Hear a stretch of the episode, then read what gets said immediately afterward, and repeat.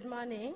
Our scripture reading today comes from James chapter three, verses thirteen to eighteen, from the New Living Translation. Verse thirteen, if you are wise and understand God's ways and prove it by living an honorable life, doing good works with the humility that comes from wisdom. But if you are bitterly jealous and there is a selfish ambition in your heart, don't cover up the truth with boasting and lying. For jealousy and selfishness are not God's kind of wisdom. Such things are earthly, unspiritual, and demonic. For wherever there is jealousy and selfish ambition, there you will find disorder and evil of every kind. But the wisdom from above is first of all pure. It is also peace-loving, gentle at all times, and willing to yield to others. It is full of mercy and the fruit of good deeds. It shows no favoritism and is always sincere. And those who are peacemakers will plant seeds of peace and reap a harvest of righteousness. Here ends the Bible reading for today. Thanks, Lorraine.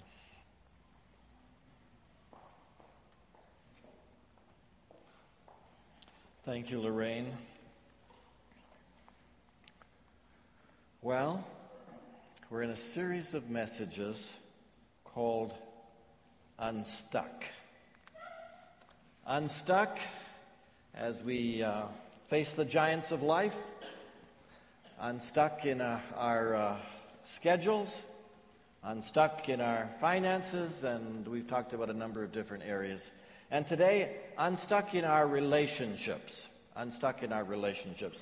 I'm just going to have to say this to you up front. I'm not going to be able to process these five verses in James three this morning without buying some extra time. Take it. Oh! You say, what is he saying? To put your minds at ease, I'm going to have to come back to the passage next week. So we could see this as part one and part two.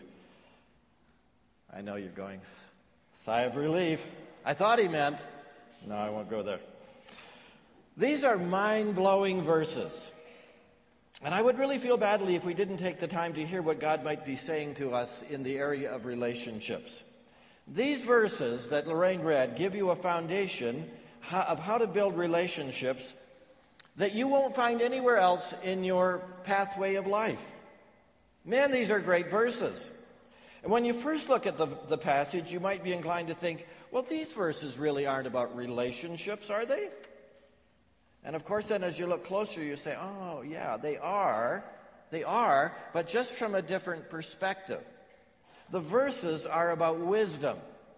How does wisdom play out in this world?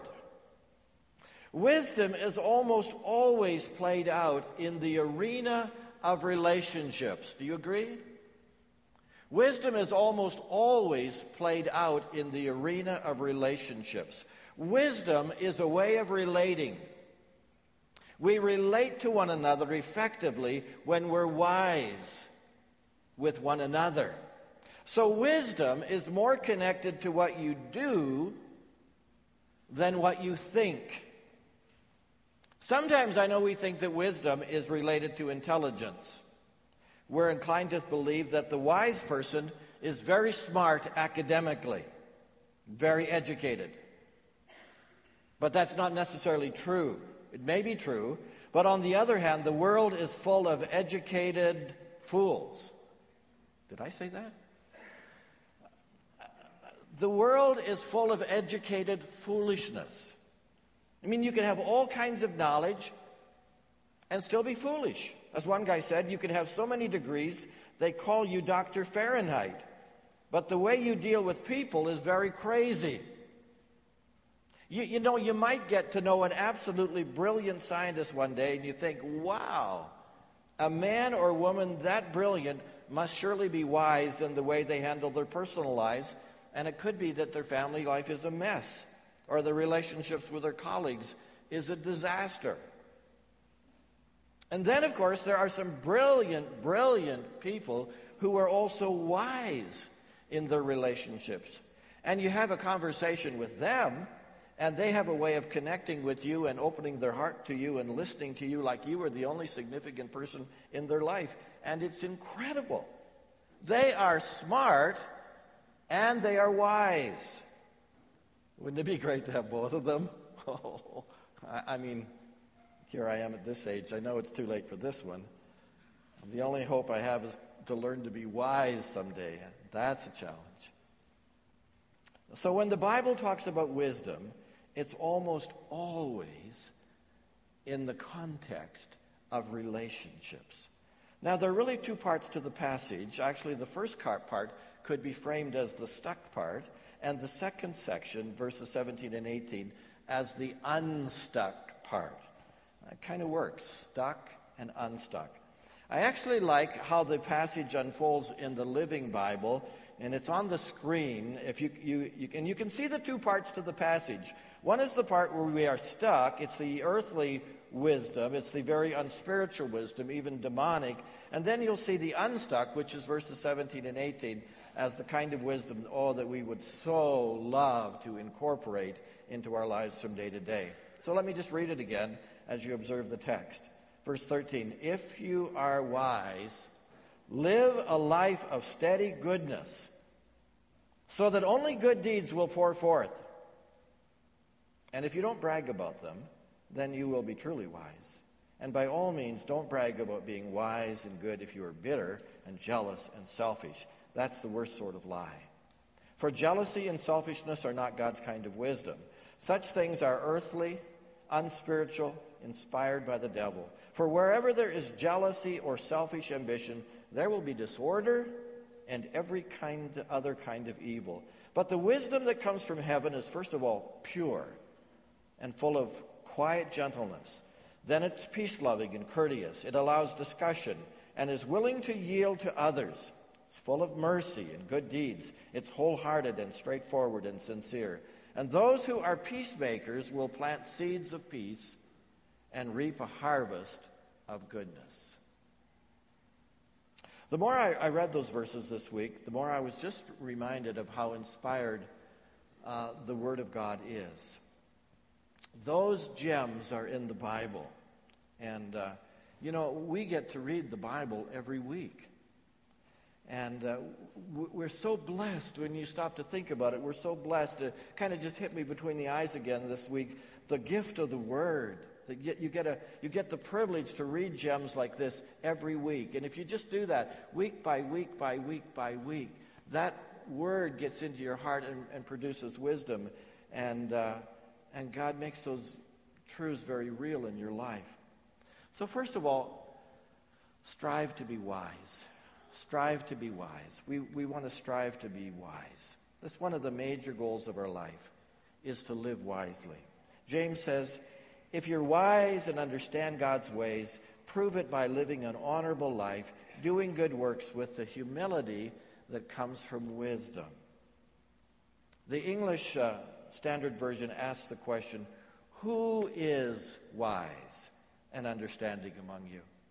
And the assumption is that you would want to be wise. I think that would be the desire of your heart and my heart. That would be a goal for living. Do you find yourself in a place where you always feel like you're calling out for wisdom? Anybody in that place these days? I sure am. My journal is just constantly filled with, Lord, wisdom. Would you give me wisdom? Do you find yourself constantly saying, Lord, I don't know how to go about this assignment in life. I don't know how to figure this out. I need you so much. I need your wisdom. I find myself calling out for wisdom all the time. Lord, I need you. I need you. And we don't quite know how God is answering that prayer in our lives as we call for w- wisdom from God. Sometimes we feel like we're completely lacking, that we miss it so badly. It's hard to gauge how we're doing, and we're our own worst critics. We can see wisdom growth in others, but not in ourselves. Not so much. Have you heard the expression, it's a woodsman's proverb, a tree is best measured when it's down. A tree is best measured when it's down. In other words, the true size and quality of a tree's lumber can best be determined after it's been felled. I mean, it's hard to estimate when the tree is standing. Oh, you get a much more accurate look when the tree is on the ground. You see how big it is, how expansive it is. The true measure of a person's accomplishment can be seen at the end of his or her life. You see how they've lived their life. You see, you see the decisions that they've made. You see the effectiveness of their lives. And when you put this expression up against the life of Solomon, for example, I mean, a tree is best measured when it's down, it's quite interesting. Solomon took the throne of Israel after his father David died. And Solomon, as you know, at his zenith, had no equals. He was brilliant. He was an author. He was a diplomat. He was a poet. He was a politician. He was an architect. He was an engineer. Incredible, right across this spectrum of disciplines.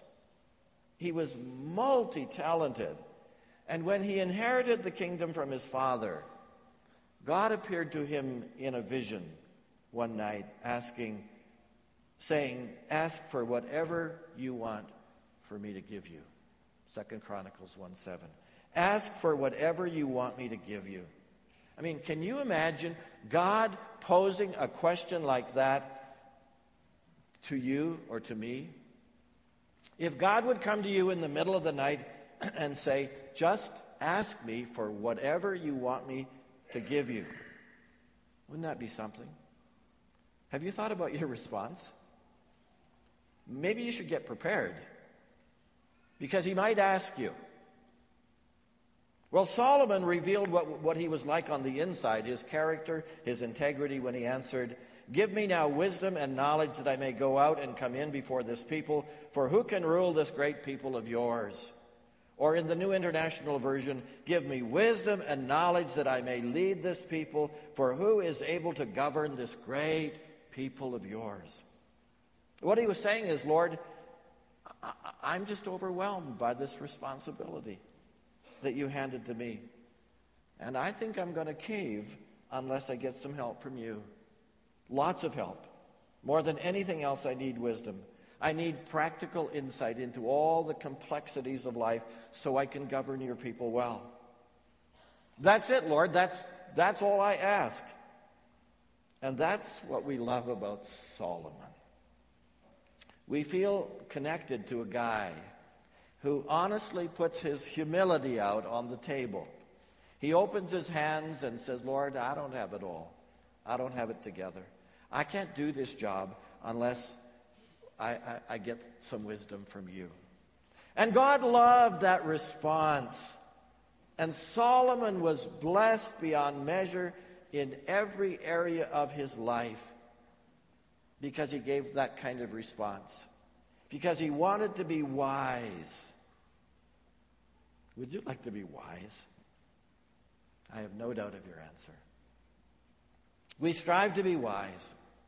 Wouldn't it be wonderful if we could all walk out of here this morning just doubly sensitive to the fact that one of the greatest things we could ask for in our lives is wisdom? I doubt there is anyone here this morning that doesn't have some complex issue that you're facing. And if you knew the answer to it right like that, well, you wouldn't need any extra wisdom. But you haven't got the problem solved. You haven't got the relationship solved. You don't quite know where to go next with it. And you find yourself humbling your heart before God and saying, I don't know the answer. I, I'm stumped. But will you give me your wisdom? I'm setting my heart before you, Lord. And without your wisdom, I could make some big mistakes. Well, a thousand years later, after Solomon asked for wisdom from God, this man, James, picked up the pen and he wrote. And you know, they were on the same page. I imagine that had something to do with the Holy Spirit's guidance, don't you think? And he said, if in the process, any of you does not know how to meet any particular problem, he has only to ask God, who gives generously to all men and women without making them feel foolish or guilty. I love that. And he may be quite sure that the necessary wisdom will be given him. That's from the Phillips translation. That's in the first chapter of James. And interesting how the writer comes right back to the theme in chapter three. And he asks the question, who among you is wise and understanding? Now, all of us want to be wise and understanding. James instructs the wise, wise person to demonstrate wisdom by good behavior and by doing life with humility, living life with humility, moving in the flow of relationships with humility. I remember when our girls learned to drive. Um, Dad took them for a drive out on the farm in wide open spaces where we wouldn't run into anything. And I remember teaching Angela in the church parking lot. She was learning to brake, and then she would step on the accelerator and move ahead. Then she would brake, and I was just back and forth and back and forth. Sudden stops, jerky starts. It takes a while to get the feel of it, but then gradually it evens out. You start to get the hang of it. It just takes some practice. The girls didn't perfect their driving in one or two driving training sessions, but they got better and better and better and better. And we survived our relationships as well, as father and daughters. None of us can drive the road of life perfectly. We need God's direction to negotiate the road ahead. And we learn as we travel along how to tap into God's wisdom. We see it more clearly as the years go by. One of the things that happens as we open up to God's wisdom is that we begin to see more effectively from His perspective. We begin to see what blesses and pleases the heart of God. And we, we begin this sense of understanding in our, our heart of what is very precious to God. And then we make life decisions based on that understanding of what's precious to God. And that is wisdom. Sometimes we think that wisdom just appears out of nowhere. And sometimes, praise God, it does. There, it is a revelation of, of things that comes to us, and, and we say, wow, where did that come from? I had words that I that I never even thought of. I didn't even understand myself, and, the, and I found myself saying that. That is an exception. That is a wonderful exception. That doesn't happen all the time. We can't conjure up godly wisdom on the spur of the moment. That's not how it works. We want to pull the ripcord of God's wisdom when we're falling through the air, but that's not how it works. Wisdom is a process. Wisdom is a process. King Solomon dedicated the first chapter of Proverbs to wisdom. And he said, wisdom is calling out to you. Listen, I'm prepared to share my heart with you so you can be wise.